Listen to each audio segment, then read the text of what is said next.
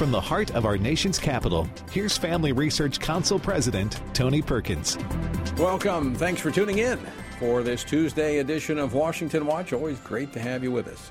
Well, coming up, President Biden and House Speaker Kevin McCarthy met today for the second time to discuss raising the debt ceiling. Now, this would allow the U.S. to add to the current debt of nearly $32 trillion. Instead of all the four leaders, it's really he's finally taking Leader McConnell's advice. Appoint somebody from the president's team who can work with the speaker's team to see if we could come to an agreement. That is what the decision was made in this meeting. So the structure of, of um, how we negotiate has improved. That was uh, Speaker of the House Kevin McCarthy about an hour ago. Well, despite the efforts of Republicans to find a way forward, the Biden administration and Democratic leaders apparently define compromise as Republicans doing what Democrats want. Time is running out. Every single day that Congress does not act, we're experiencing increased economic costs that could slow down the economy. That was Secretary of the Treasury Janet Yellen saying this is on Congress. Well, Congress, the House, has acted. They passed the Limit Save Grow Act. But the Senate scare leader, Chuck Schumer, who runs the Senate. He's the one that schedules all the bills in the Senate. Every vote is scheduled by Chuck Schumer. He will not schedule a vote on the bill that has passed the House that raises the debt ceiling. Apparently, he's too busy scaring Americans, as he did on the Senate floor earlier today. Democrats will not use the threat of default to get what we want.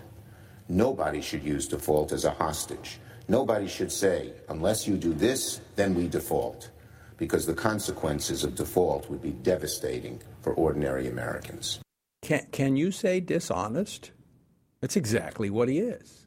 He's refusing to move forward, therefore, he's holding the nation hostage. Unless the Republicans agree to what they call a clean debt ceiling vote, meaning allowing the Democrats to continue to spend your grandchildren and grand- grandchildren's future, then we're going to hold the nation hostage. We're going to talk about that with Texas Congressman Chip Roy in just a moment. An explosive subcommittee meeting in the House Judiciary Committee today over how the Biden administration has used the Freedom of Access to Clinic Entrances Act to target target pro-life activists. I cannot believe that I have to be concerned about the FBI and the DOJ, and then, frankly, members of Congress sitting up here and say, I have the explanation. We picked Mr. Houck because he's a zealous advocate for, With for life. gentleman. That was North Carolina Congressman Dan Bishop obviously angered, as he should have been, over the testimony that, heard, that he heard today in that committee hearing. We're going to talk with FRC's Arielle Del Turco, who testified actually before the committee earlier today. Well, speaking of the FBI and the Department of Justice, conservatives are outraged over the revelations of the Durham report, as the legacy media basically ignores it. Politics is driving the agenda in our federal agencies. If you don't believe me, just read the Durham report from yesterday. No probable cause, no predicate, no evidence whatsoever, and yet they used a fake dossier from the Clinton campaign to open an investigation into a presidential campaign. Ohio Congressman Jim Jordan, the chairman of the House Judiciary Committee, earlier today. We'll, uh, we'll talk with a member of the Senate Judiciary Committee, Tennessee Senator Marsha Blackburn, a little later in the program. We'll also talk with Florida Congressman Greg Steube, who is a member of the Select Committee on the Weaponization of the Government. As thousands of local and state law enforcement officials are in the nation's capital for National Police Week, the Senate voted today to stop the D.C. City Council from advancing their anti police measure. It's called the Comprehensive Policing and Justice Reform Amendment Act. We're going to get the latest from Oklahoma Senator James Lankford a little later in the program, so stick with us.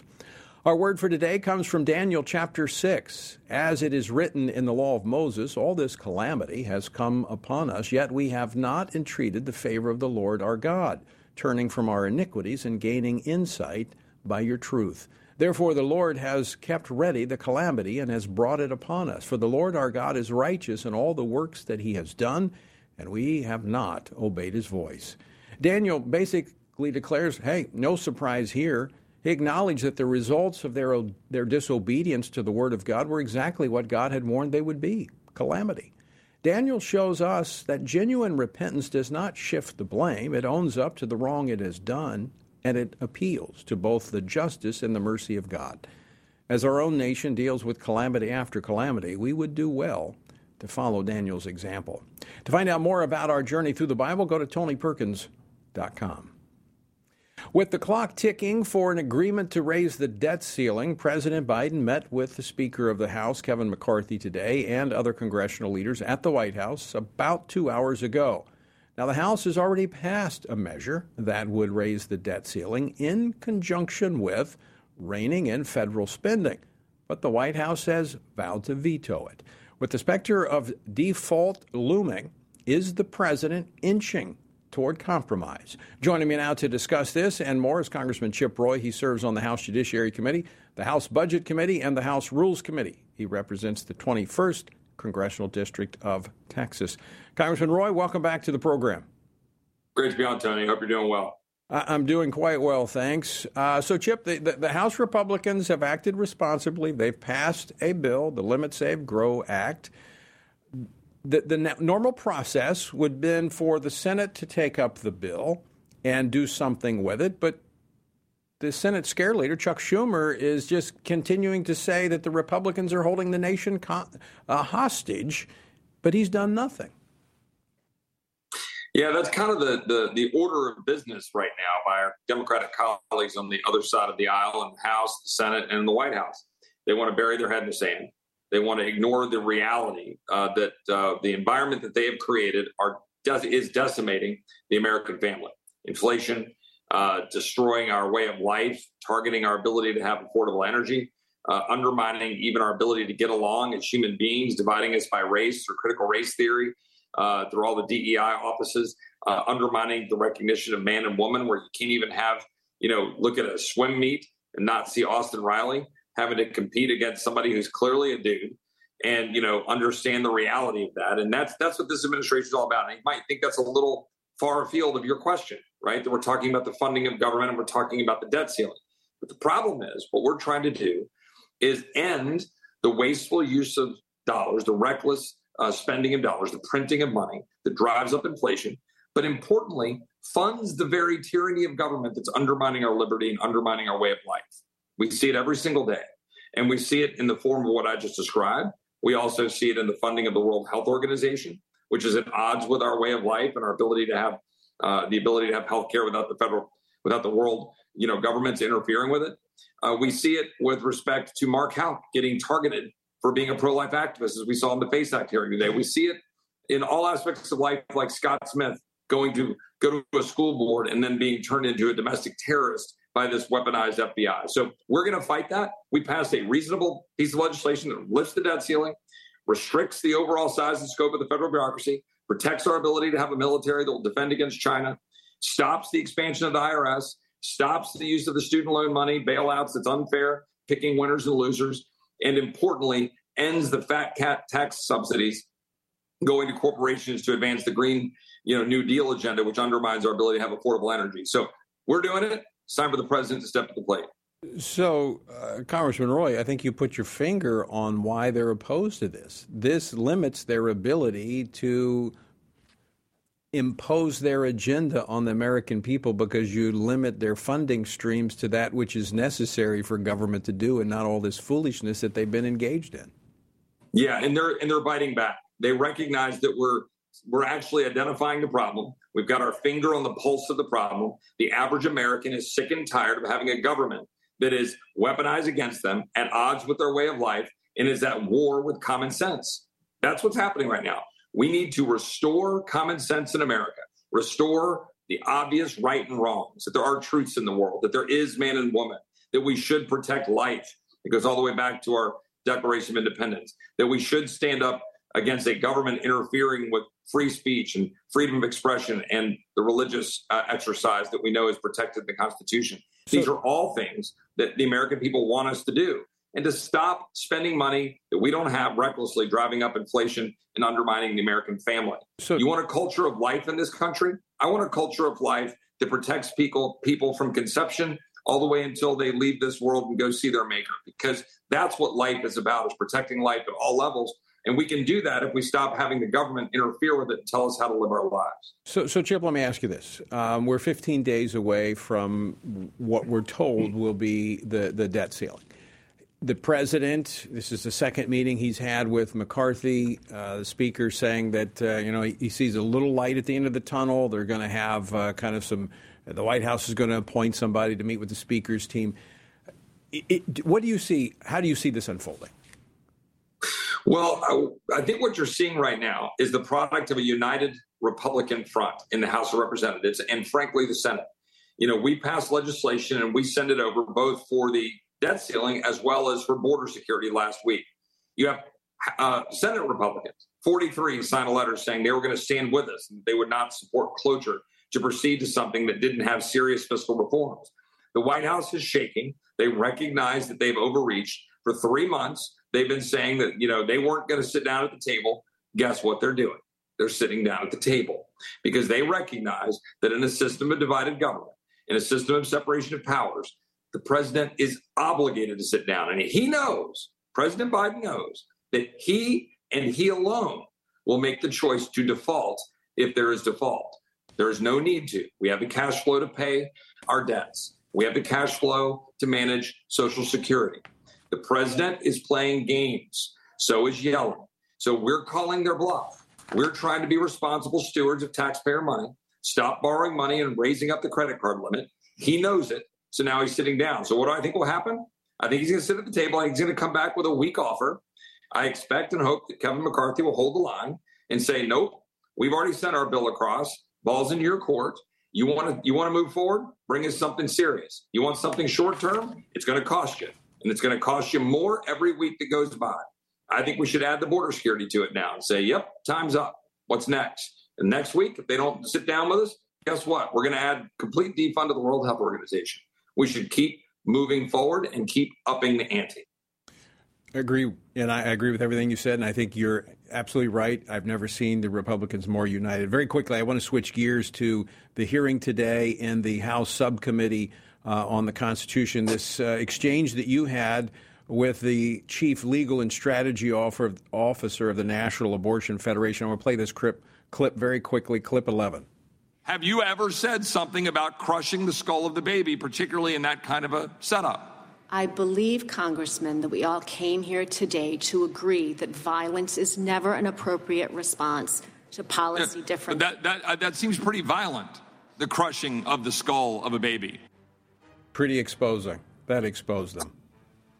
Yeah, I mean, look, I, what I find is that when you present to the world and you present to these people that hide what they're actually doing, they even in their even these individuals who promote this stuff, they recognize how grotesque this is, how out of step with civilian, you know, with a civil society it is, and the the, the Western world uh, Europe and everybody else, they, they recognize that a handful of leftist jurisdictions in this country and a handful of you know leftist activists have been perpetrating this fraud. And importantly, and I'll, I'll close with this: it's not just about protecting the life of the infant, as you well know.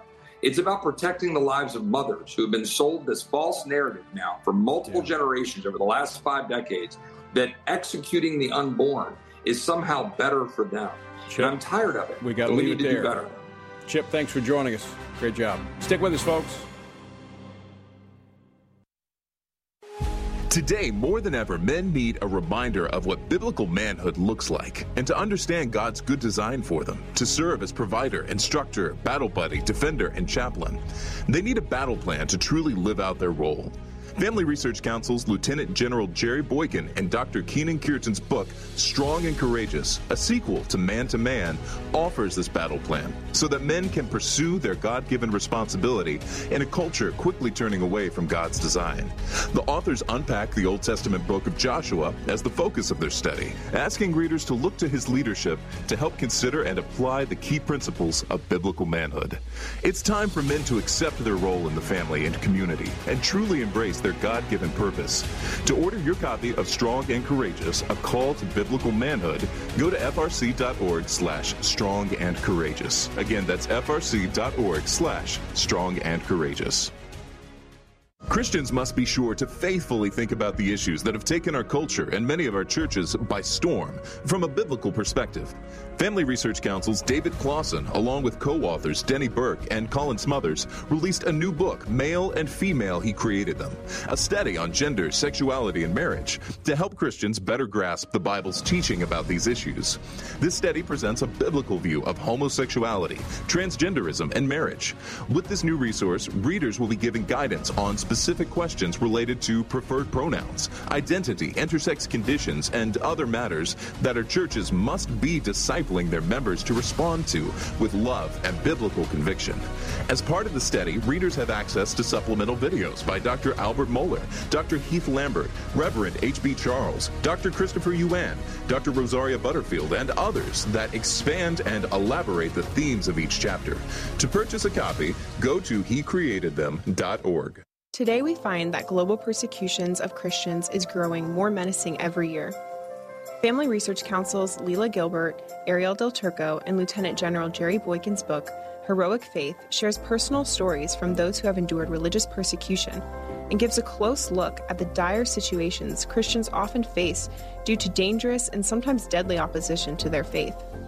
The book's true stories of persistence and faithfulness amidst crisis offer inspiration and hope. Heroic Faith also provides insights into the ideologies driving the hostility and persecution, what steps the U.S. government might take to help, and how readers can best respond to the struggles of the faithful. It is critical for us to learn from our brothers and sisters who are suffering deeply and to do whatever we can to help. You can get your copy of Heroic Faith wherever books are sold or by going to frc.org slash heroic faith. Again, that's frc.org slash heroic faith.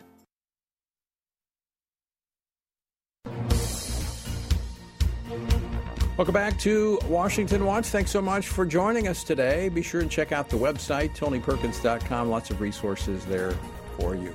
Well, as uh, I was just discussing with Congressman Chip Roy, and I, I, hate the fact that we, we have to take breaks. I just keep talking with these guys. But we had to take a break. Uh, but we were talking about the House Judiciary Subcommittee on the Constitution that held a hearing earlier today to investigate the increasing number of attacks on pregnancy resource centers throughout the country, as well as the abuse of the Freedom of Access to Clinic Entrances Act, or FACE Act. Now, this this act was adopted back in the early 90s. Uh, Bill Clinton pushed this through back when uh, you, some of you might recall Operation Rescue, where they were blockading the clinics to bring attention to abortion successfully, I might add. Well, the federal government passed the FACE Act, but Orrin Hatch, who was a senator at the time, he's now deceased, he included provisions in here that applied the same provisions to churches and, and other religious organizations. That if you're blocking or interrupting church services, um, you could be charged under the FACE Act. Well, guess what? They've not done that. In fact, what we've seen in the last I don't know, a uh, year and a half, we've seen over two dozen uh, pro lifers charged under the FACE Act. Even though there's been more attacks on churches and care pregnancy centers, we've not seen that used. Well, joining me now to, uh, to talk about this is Arielle Del Turco. She is the director of the Center for Religious Liberty here at the Family Research Council, who has extensively monitored acts of hostility against churches in the United States, and she testified this morning uh, before the subcommittee. Arielle, welcome back to the program. Good to be with you. So we just had uh, Congressman Chip Roy on, played a couple clips. Uh, it looked like it got a little heated. Uh, give us uh, kind of your read on today's uh, hearing. Yeah, so House Republicans uh, started this hearing really to investigate this question of why is the FACE Act being used to target pro lifers when we're seeing all of these acts of vandalism, destruction, threats against pro life pregnancy centers and churches? So it was a look into is this law being uh, enforced equitably? And what did the uh, testimonies uh, present? What, what was what do you think the takeaway was? I think the takeaway is that there's a serious problem with the way that the Biden administration is enforcing the FACE Act. Uh, we've seen uh, federal agents uh, go after uh, pro life activists like Mark Houck, uh, arresting him in front of his seven children uh, for a very minor incident that took place in front of an abortion clinic. Which, by the way, uh, lo- he testified this morning that local law enforcement refused to prosecute because Right. there was nothing there, but yet you had the Department of Justice, as he testified, uh, multiple agents showed up at his house. Um, he described it as a SWAT team with long guns uh, to to arrest him, even though he had his attorneys had communicated that he would voluntarily s- surrender himself if, in fact, he was going to be charged with a crime. Right, and that's so telling. It's very telling that local law enforcement did not consider this to be an incident worth looking into further. Uh, yet you have federal agents showing up, uh, treating him abominably in front of his family, and that just signals how partisan uh, these federal agencies are becoming. Now, one of the members of, uh, of Congress, one of the Democratic members from Georgia, uh, seemed to get was a little perturbed the fact that you were testifying over the attacks on churches. He seemed to be a bit confused that the FACE Act actually covers churches. Yeah, so the FACE Act actually protects uh, First Amendment, uh, the right to religious freedom for people uh, entering a house of worship, and it also protects the house of worship itself, the buildings, um, against things like vandalism, threats, arson, all the things that we document in our report that are skyrocketing in the United States against churches um, and other houses of worship as well.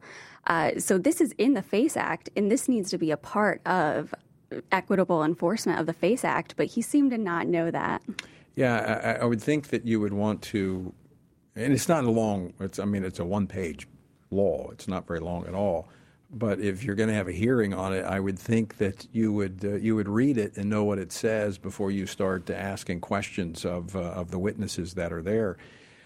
Uh, Talk a little bit about your report. I know you've been on the program before talking about that, but I think it's good for people to understand uh, this increase that we see, this uh, trend that we see of, of attacks on uh, houses of worship. And there is a connection, if I'm not mistaken, in your data that shows that a lot of this really began to accelerate after the Dobbs decision.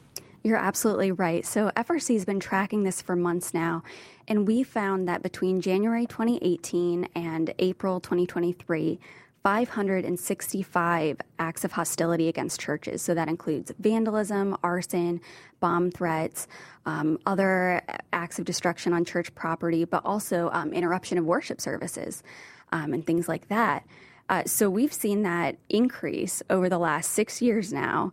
And even the first quarter of this year, between January and March, we saw the acts triple uh, what it was in the same time frame the previous year. So this is all increasing, and it's deeply concerning. So, how many individuals that at interrupted or attacked or vandalized a house of worship were charged under the FACE Act? To my knowledge, none of the incidents that are covered in our report have been charged under the FACE Act. And as you noted earlier, these acts of hostility have really ramped up since the Dobbs decision and the Dobbs leak last May from the Supreme Court. So we identified last year 57 acts of hostility against churches that were directly related to the Dobbs Act. So it's pro abortion protesters uh, breaking into churches, uh, spray painting threats onto the side of church buildings, interrupting mass services. All because they're angry at a decision that the Supreme Court made. And, a lot of them are connected with Jane's revenge. Yes, many of them are. And many of them uh, say open threats against these Right. churches. So, I mean, it, it- that would make it because many of these are happening across state lines. It's clearly becomes a federal issue, but yet we've yet to see the federal government go after Jane's Revenge and these others using the tools like the FACE Act that they have. Uh, Arielle, thanks so much for uh, for joining us, and uh, great job today testifying before the committee. Thank you. All right. Well, folks, there's uh, still more to come. We're going to be talking about what's happening at the southern border. We're going to be talking about the Durham report that was released yesterday. And we're going to get an update on uh, action taken today by the Senate to stop a measure by the District of Columbia City Council, which basically tries to handcuff the police. even while crime is skyrocketing here in the District of Columbia. Don't go away. Senator Marsha Blackburn joins us next.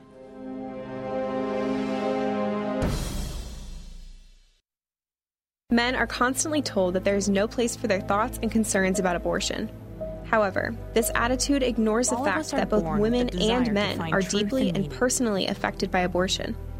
Furthermore, one does not have to be a woman to know that abortion ends the life of an innocent, unborn child. Every man has a role to play in protecting unborn lives and supporting the mothers in their families and greater community, which is why FRC's Center for Human Dignity has released a resource titled A Man's Guide to Standing for Life. This resource was created to help men positively address the topic of life. This guide will equip men with phrases to utilize or avoid as well as practical tips for helping to protect life and the expectant mother or unborn child he knows. Every man has the opportunity to be an unborn baby's hero by stepping in to support a mother and speaking up for her child's life. Get this free guide at frc.org slash prolifemen to learn more about the important role men play in protecting unborn lives. Have you seen the Now We Live series? It is a six week worldview Bible study created in partnership with Family Research Council and Summit Ministries. This video series was put together to help Christians propel faith into action. It offers six free videos to prompt rich discussions about some of life's most foundational questions among churches, small groups, and families. Each video is led by well known Christian voices and addresses questions regarding worldview, Jesus, truth, identity, and society. It's so important for Christians to both know the truth and to live in a way that is compatible with the truth. Being grounded in what is true and living out God's grace allows a believer's faith to truly transform one's own life and ultimately help transform a broken world. Equip yourself and other Christians to learn more about what it means to truly hold a biblical worldview.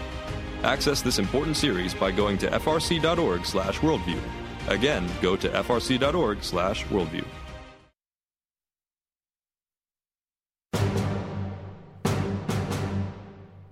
I'm Tony Perkins, and this is Washington Watch. Good to have you with us on this Tuesday. Well, we mentioned this yesterday, but a blistering report by Special Counsel John Durham confirmed that the Department of Justice and the FBI, quote, failed to uphold their mission of strict fidelity to the law, end quote, when it launched its investigation into the Trump campaign.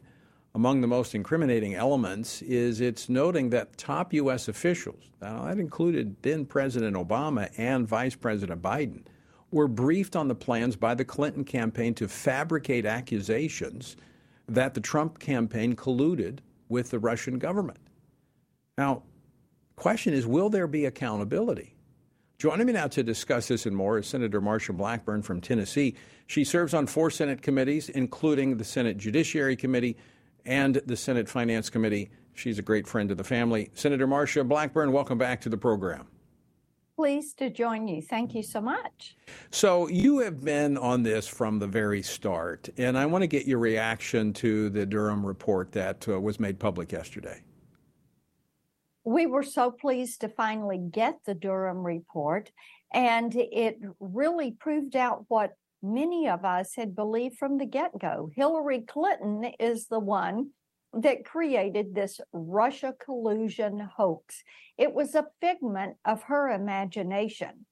She wanted to find a way to discredit and disgrace Donald Trump because she was focused on being the first female president.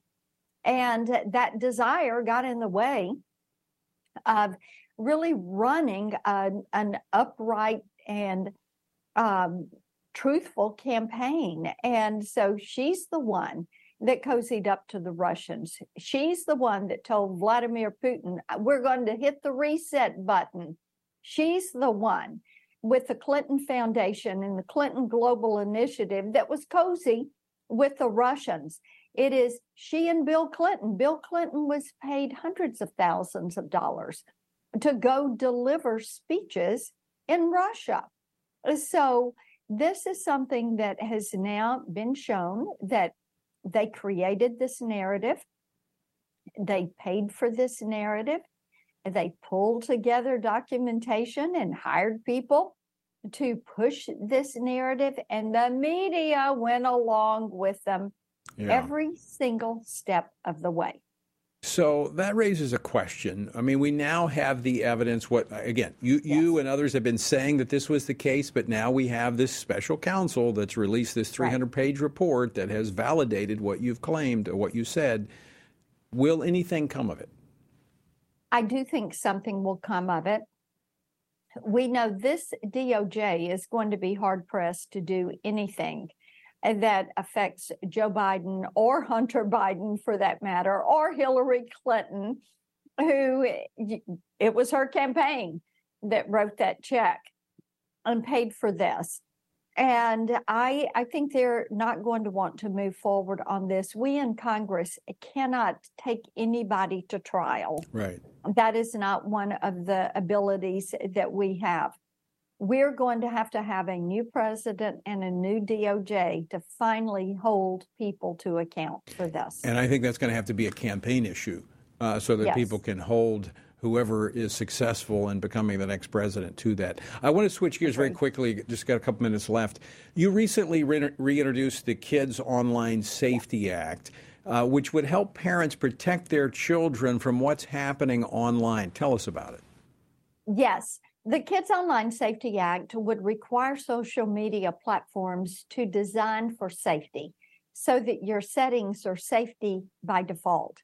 It would also require these algorithms to be opened and be transparent and require them to be available to third party research. It would require the social media platforms to go through an audit every year about what is on those platforms, and it would give parents a portal where they could report these eh, postings and videos that encourage self harm, like suicide or eating disorders. It would give them the ability to contact social media and report cyberbullying and require them to deal with this, to block such content. And being able to give parents and kids the toolbox they need in order to be sure that the online experience is going to be positive. So when you talk about we the out, you talk about the algorithms. There, there is concern that many of these social media platforms are targeting and exploiting children yes. with these algorithms. This says, look, no longer can this be uh, hidden. You got to let us. Right. You got to let people see, so we know whether or not you are targeting these vulnerable children.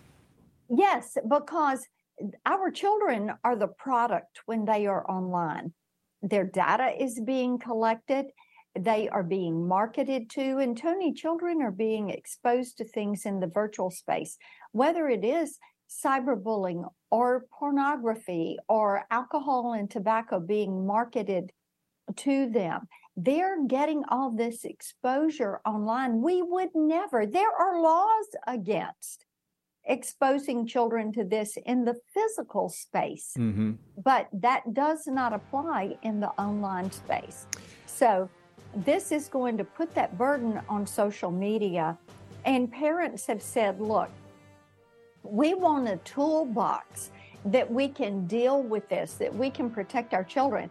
But social media platforms will not give us right. that toolbox. So, very quickly, so, how can yeah. parents help you with this bill?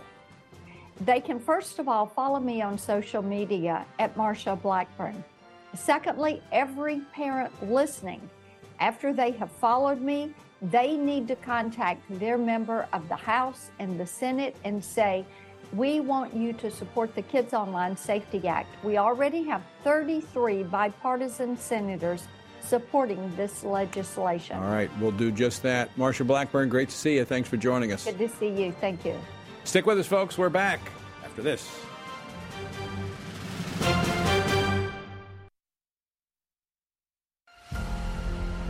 Are you prepared to pray, vote, and stand for biblical truth? It is imperative that Christians pray for their community and culture to steward their role as a citizen by voting and to stand for biblical truth. This means that Christians must be intentional about seeking after the Lord in all things. You can join Family Research Council and FRC Action President Tony Perkins in this mission as he hosts the Pray, Vote, Stand broadcast to inspire brothers and sisters in Christ to turn their attention to the Lord first and in every compartment of their lives. Tony is joined by experts, elected leaders, and Christian leaders for this weekly half hour program to help you see through the fog created by the biased mainstream media. Watch the Pray Vote Stand weekly broadcasts and commit to pray for our nation, to stand for truth, and to seek the Lord first. Just go to prayvotestand.org. Again, that's prayvotestand.org.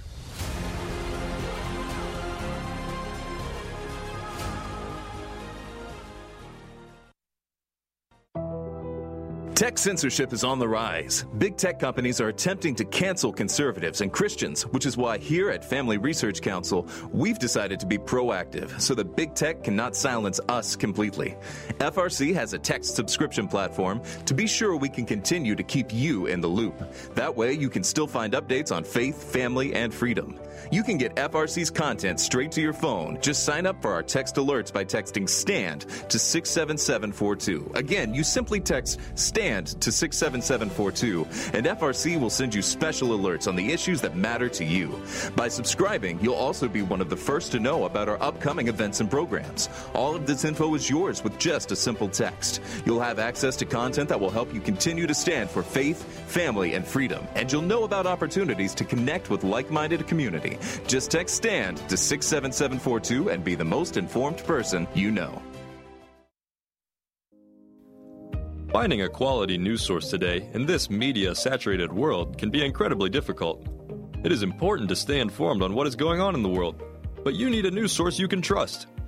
That is why Family Research Council created the Washington Stand, an online news platform with a mission to provide readers with free, factual news stories and commentaries, all from a biblical worldview. Based in Washington, D.C., our reporters provide reliable information on the most crucial issues of the day, ranging from breaking news on the hottest Supreme Court decisions to details on the latest public education stories, updates to domestic and international religious liberty cases, and more. We want you and your family to stay informed on what is happening in the world that affects faith, family, and freedom. Be encouraged, be in the know, and stand firm in truth by visiting WashingtonStand.com today. That's WashingtonStand.com.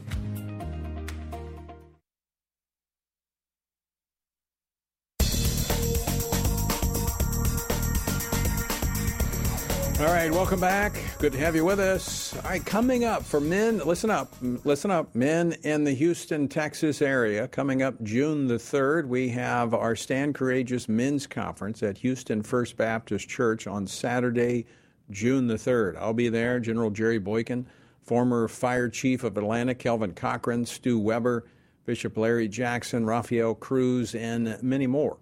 Uh, that'll be all day on Saturday, June the 3rd. To find out more, go to TonyPerkins.com or you can simply text Stand Courageous, one word, Stand Courageous, 67742, and you can get an update. That's Stand Courageous to 67742. If you're in the area, I invite you to come and, uh, and join us for what I think is going to be a very impactful day. All right, there's so many self inflicted crises crises, crises that are taking place here in our nation's capital as a result of the policies of the Biden administration. Well, I, I kind of wonder if that's part of the strategy, maybe to cause us to forget or take our eyes off of other things. For, for instance, what's happening at the southern border. I mean, that's a crisis. Uh, in fact, this is what uh, Congressman Steve Scalise, the House uh, Majority Leader, had to say today. They think if they just ignore this problem, mislead the public about this problem, that it'll go away. It's not going away, it's only getting worse.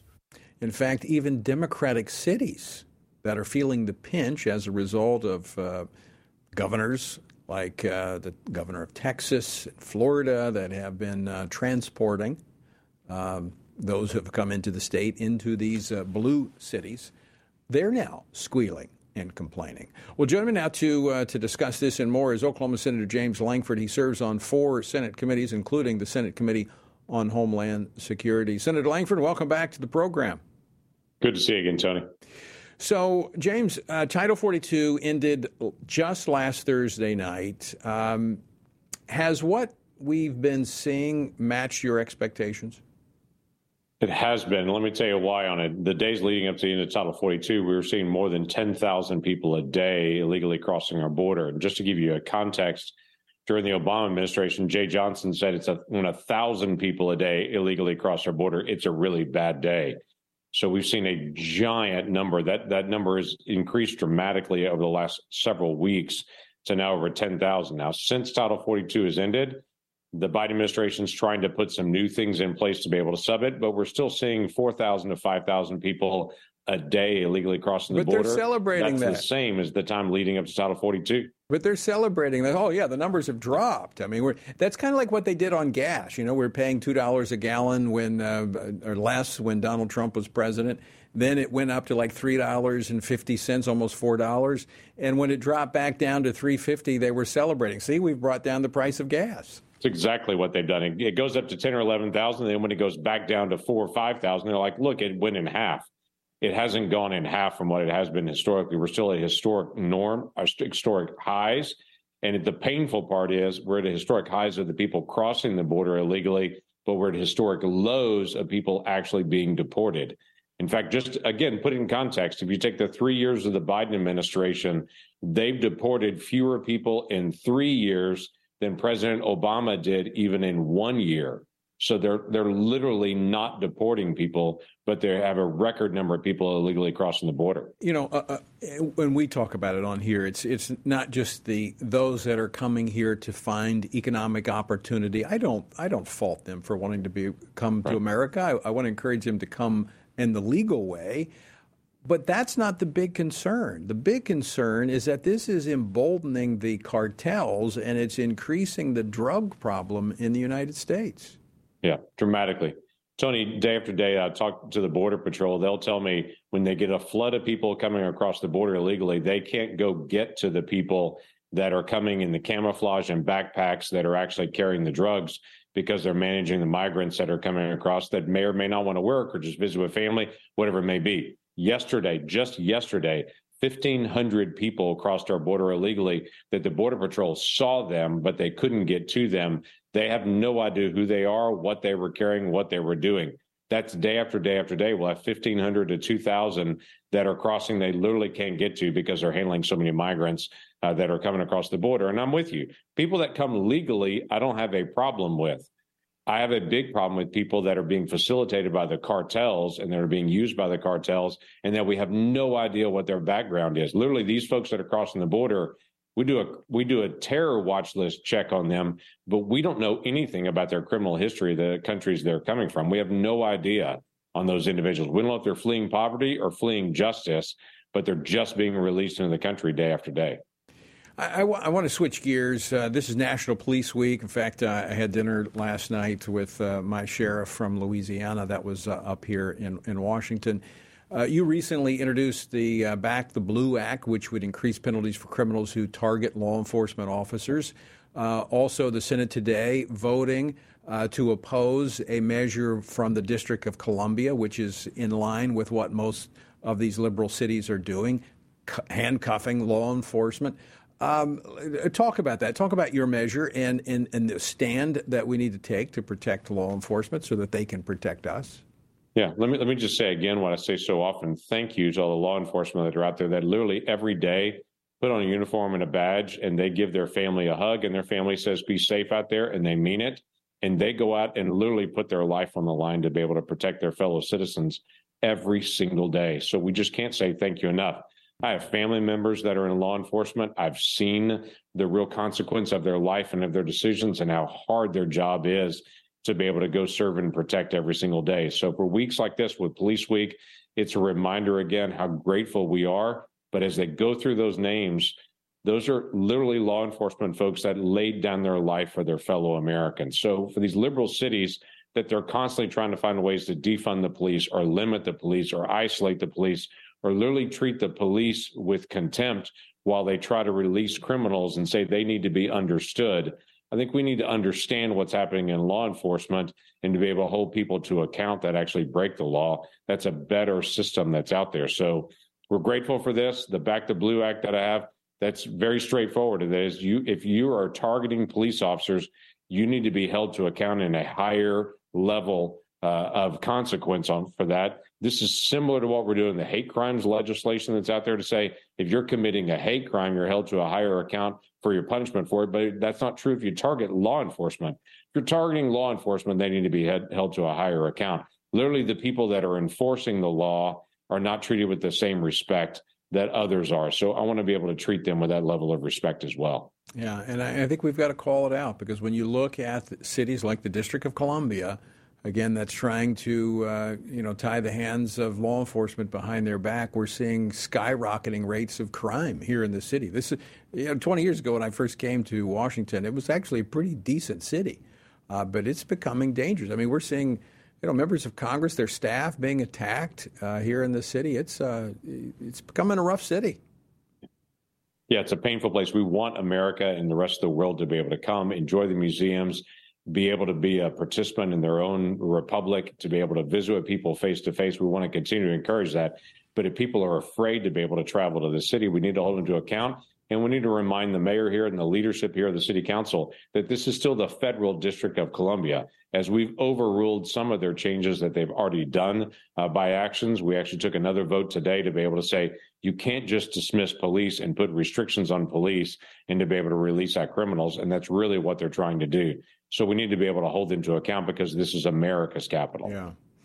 Senator James Lankford, always great to see you. Thanks so much for uh, joining us today. Appreciate uh, you fighting for faith, family, and freedom on Capitol Hill. Glad to do it, Tony. Good to see you again. All right, Senator James Lankford of Oklahoma. You know what I think would help in D.C. is what uh, so many other states allow you to carry guns, concealed carry permits. Uh, of course, it's very difficult to get a permit to carry a gun here in D.C. unless you're a criminal then it's quite easy. All right, I spoke earlier in the program with Senator Marsha Blackburn regarding the Durham report and how it revealed yet another example of the weaponization of the federal government. Well, joining me now to continue this discussion, Congressman Greg Steube. He serves on the House Ways and Means Committee and the House Select Subcommittee on the Weaponization of the Federal Government. He represents the 17th Congressional District of Florida. Congressman Steube, welcome back to the program. Hey, good to see you, Tony. Thanks for having me. So I want to get your take on this. You serve on the Weaponization Committee. Does the Durham report provide a classic example of what government weaponization looks like? Yeah, I think so. And what's frustrating for members like myself that was hoping that the Durham report would produce some consequences for these individuals who engaged in the very activity that we've been saying for years that they've been engaging on, lying to courts, using and weaponizing the federal governments to spy on citizens of our country, uh, weaponizing this, and then the mainstream media perpetuates a fraud upon the American people. And uh, Durham doesn't come out with any type of uh, references or recommendations for crimes for Comey, uh, Strzok, and these other McCabe and these other individuals that were at the top tier for making these decisions and pushing these false narratives on the American people. Uh, but what we're going to do, we have asked Durham to come in next week. He has not gotten back to us yet. Hopefully, we can confirm that next week. And that's the very questions that I would like, like to ask.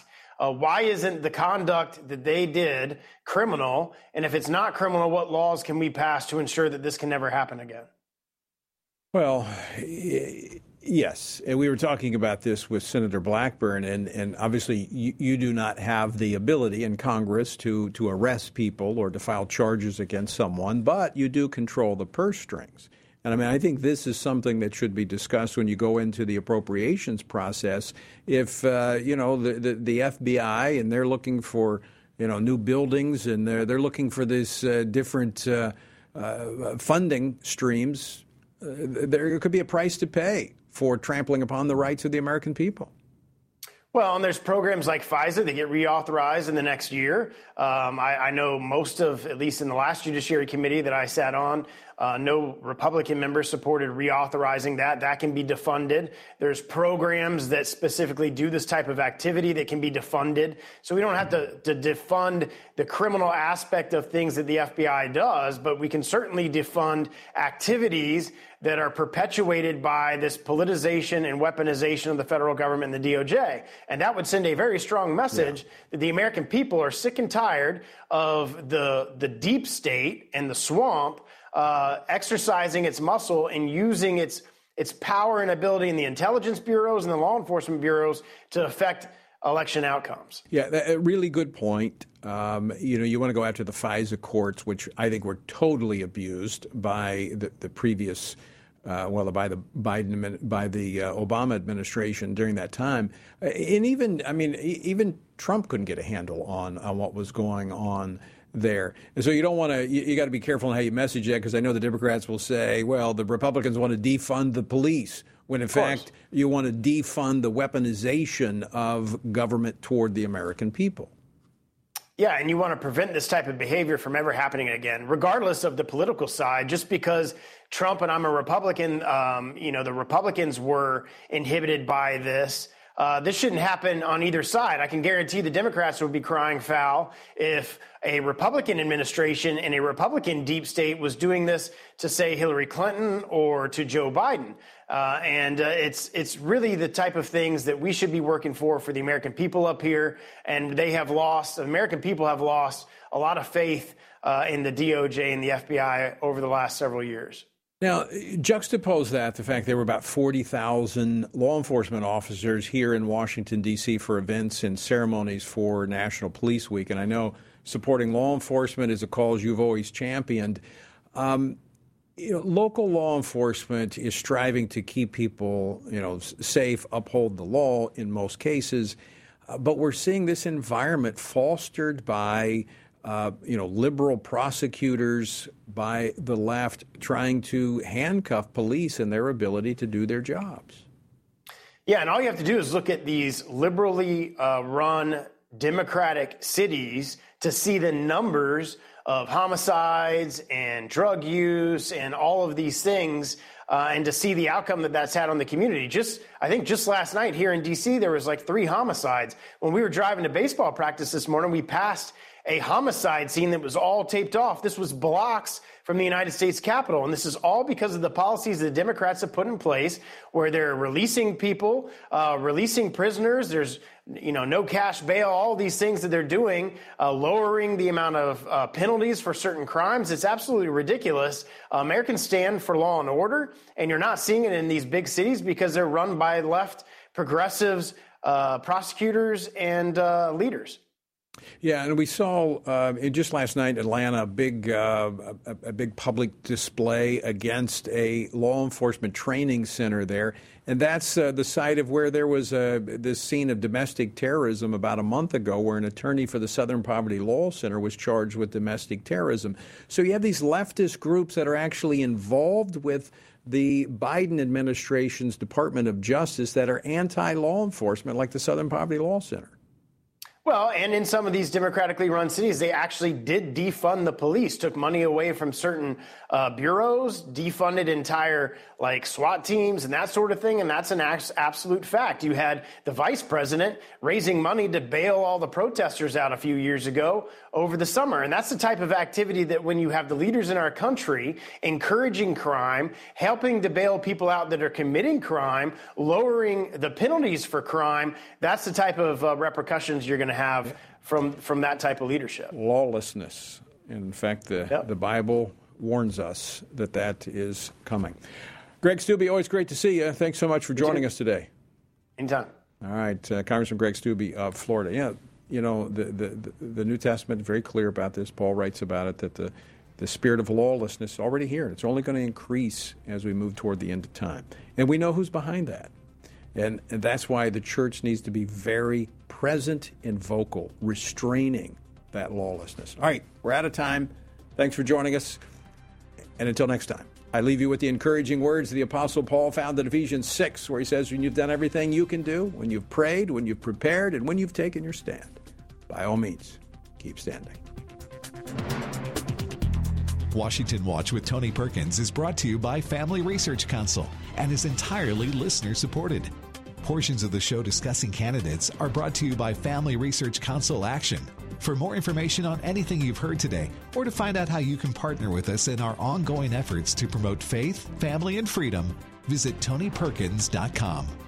Also, to leave a comment about Washington Watch, call our watch line at 1 866 372 7234. That's 1 866 372 7234.